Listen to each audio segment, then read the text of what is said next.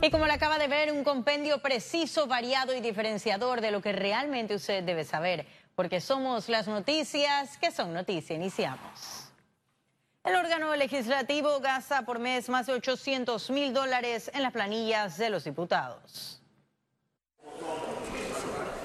En medio de la contención del gasto, la Asamblea Nacional continúa repitiendo el escenario de todos los quinquenios con las contrataciones de su personal de confianza. Hacemos el llamado a la Contraloría, que cuando encuentra a una persona que no cumpla su función, no solo en la Asamblea, sino en todas eh, las instituciones del Estado, automáticamente le abra un proceso, pero que se abra un proceso eh, transparente. El informe reciente de la Contraloría General de la República reveló que el gasto total de los diputados del PRD supera los 360 mil dólares, Cambio Democrático más de 270 mil, Panameñismo casi 100 mil dólares, Molirena más de 50 mil y la bancada independiente más de 40 mil dólares. Esas personas deben hacer un trabajo. En el caso de nosotros, los diputados, eh, nosotros tenemos que fiscalizar las obras en el circuito y por ende, nosotros tenemos que tener personal para que ellos vayan a ver si las obras en sus comunidades o en sus sectores se están realizando. Un diputado necesita un equipo de trabajo. Lo que no necesita es nombrar botellas, gente que no viene aquí a la Asamblea a trabajar, nombrar familiares, por eso es importante la ley de conflictos de interés, eh, nombrar personas que no están aquí sino trabajando para sus empresas privadas. Esta planilla 002 registra más de 650 funcionarios de perfil transitorio. En junio pasado, el Contralor Federico Humbert denunció a 11 diputados por el supuesto mal uso de fondos públicos en planillas del periodo 2014-2019. Félix Antonio Chávez, Econews. Y la Comisión de Gobierno se reunió con los diputados de las distintas bancadas para analizar el proceso de reformas constitucionales. El encuentro se realizó en un hotel de la localidad a puertas cerradas durante más de una hora, donde se presentó el avance de las 29 consultas ciudadanas a nivel nacional, misma que se trasladará a inicios del mes de octubre a la Asamblea Nacional y posteriormente en la segunda semana de ese mismo mes tienen previsto arrancar los tres debates para su aprobación. Queremos que los diputados vayan escuchando ya los planteamientos que se han hecho en las diferentes provincias, los temas que está planteando la sociedad eh, y que se vaya ya haciendo un nivel de conciencia del grado de responsabilidad que vamos a tener como diputados en el manejo de estas reformas constitucionales. La gente se ha enfocado mucho en el tema de educación, en el tema de eh, régimen agrario, régimen ambiental, eh, se ha enfocado también y se ha, hecho referencia al tema de la descentralización. Entonces son aspectos que sí efectivamente se están eh, evaluando. Y en primer debate fue aprobado el proyecto de ley de modificación para la reorganización y modernización del Instituto de Acueductos y Alcantarillados Nacionales. La iniciativa legislativa establece artículos para exonerar el pago del servicio de agua potable a las fundaciones sin fines de lucro que cuidan a las personas en cama de la tercera edad y pacientes crónicos. La subdirectora del IDAN, Luz Amalia González, pidió a los diputados analizar además la morosidad de los usuarios con la institución tomando en cuenta el impacto económico que crece año tras año. Llevarla a través de camiones cisternas, que es el agua más cara que brindamos. Esa nos cuesta 80 centavos los mil galones. Esa cuesta prácticamente 12 centavos el galón. O sea, calculen. Por lo tanto, sí se requieren recursos. Nosotros estamos en ese proceso inicial para modificar dentro del IDAN todo lo necesario para garantizar el servicio, pero necesitamos el respaldo principalmente de la Asamblea. Y el diputado del PRD, Abel Becker, dijo que los políticos mienten y señaló que tergiversaron sus declaraciones ante el Pleno Legislativo. Pero quizás se ha tergiversado en una forma diferente. Con el propósito que le di es claro, nosotros como yo voy a hablar de mí como candidato que fui y propusimos varios proyectos a las poblaciones. Pero al final de cinco años, ¿cuánto voy a cumplir? ¿Cómo el gobierno nos va a dar recursos para para cumplir eso? Porque yo soy una persona que no guardo nada secreto, yo le digo las cosas, la verdad, lo que es. Así que por la verdad, Jesucristo fue crucificado, así que yo soy un hombre que lo digo la verdad.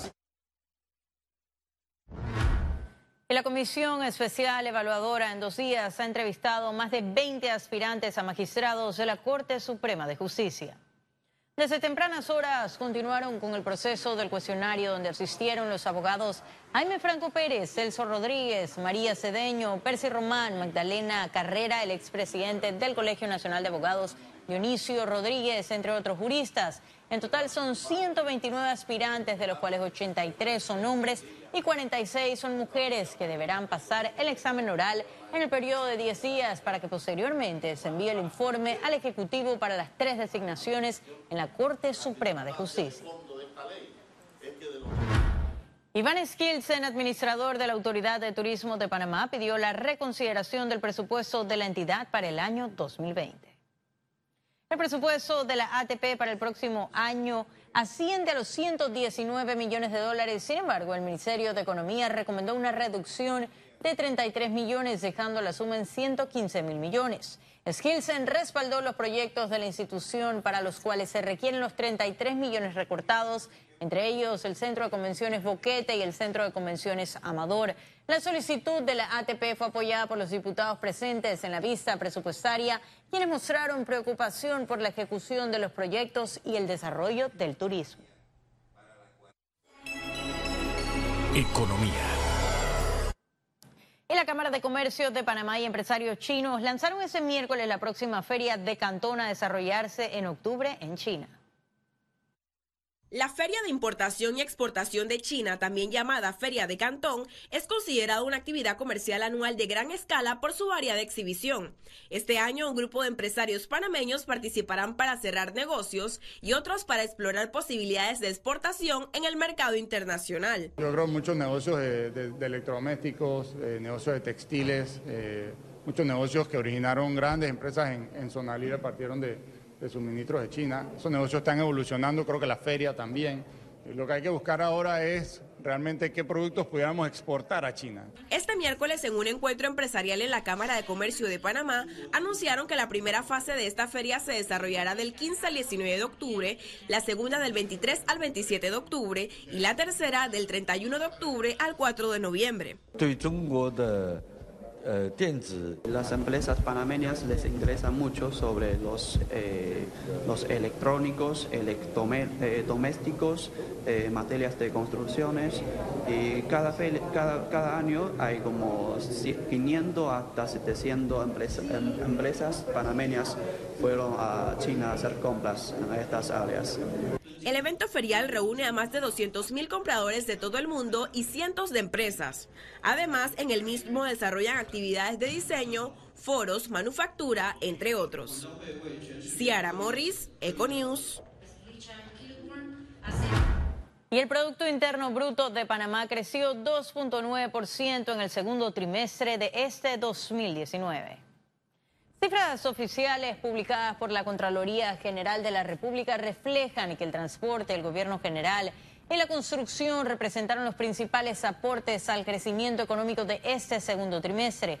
Se trata de 0.7%, 0.5% y 0.5% respectivamente. Para el economista Felipe Chapman, socio director de Indesa, una firma de análisis económico, esa cifra concuerda con la proyección de crecimiento que habían realizado para este año. Estamos creciendo la primera mitad del año 2019 es 3%, va en línea con lo que nosotros esperábamos eh, en el caso de Indesa para nuestras proyecciones. Nuestras proyecciones para el presente año son 3,5%. Habría que ver que si el efecto es temporal o de un carácter eh, eh, más permanente para evaluar si se amerita una, una nueva revisión de esa proyección de crecimiento económico. Pero por lo pronto mantenemos nuestra proyección de 3,5 para este año. Y el Consejo de Gabinete autorizó el aumento de registro de tablilla ante la Comisión de Valores de Estados Unidos. La decisión del gobierno es por la suma de 5 mil millones de balboas, según el ministro encargado de Economía y Finanzas, Jorge Almengor. Es una autorización paraguas que permite a Panamá realizar futuras emisiones de bonos internacionales según necesidades de financiamiento externo con el aumento de registro de tablilla Panamá podrá acceder a los mercados de capitales internacionales cuando las condiciones le sean favorables, lo que también faculta la ejecución oportuna de emisiones y ofertas de títulos valores, así como administrar de forma eficiente los pasivos del Estado. Esta autorización se sumará al registro actual de la tablilla, que tiene un saldo de 150 millones de balboas, luego de cerrarse la colocación de bonos por 2 mil millones de balboas que realizó recientemente el gobierno. Y en breve estaremos de regreso con las notas internacionales. Pero recuerde, si no tiene oportunidad de vernos en pantalla, puede hacerlo en vivo desde su celular a través de una aplicación destinada a su comodidad. Y es cable on the go. Solo descárguela y listo. No se vayan, que en breve estaremos de regreso con muchísimo más de la emisión de hoy de Econius. Ya volvemos.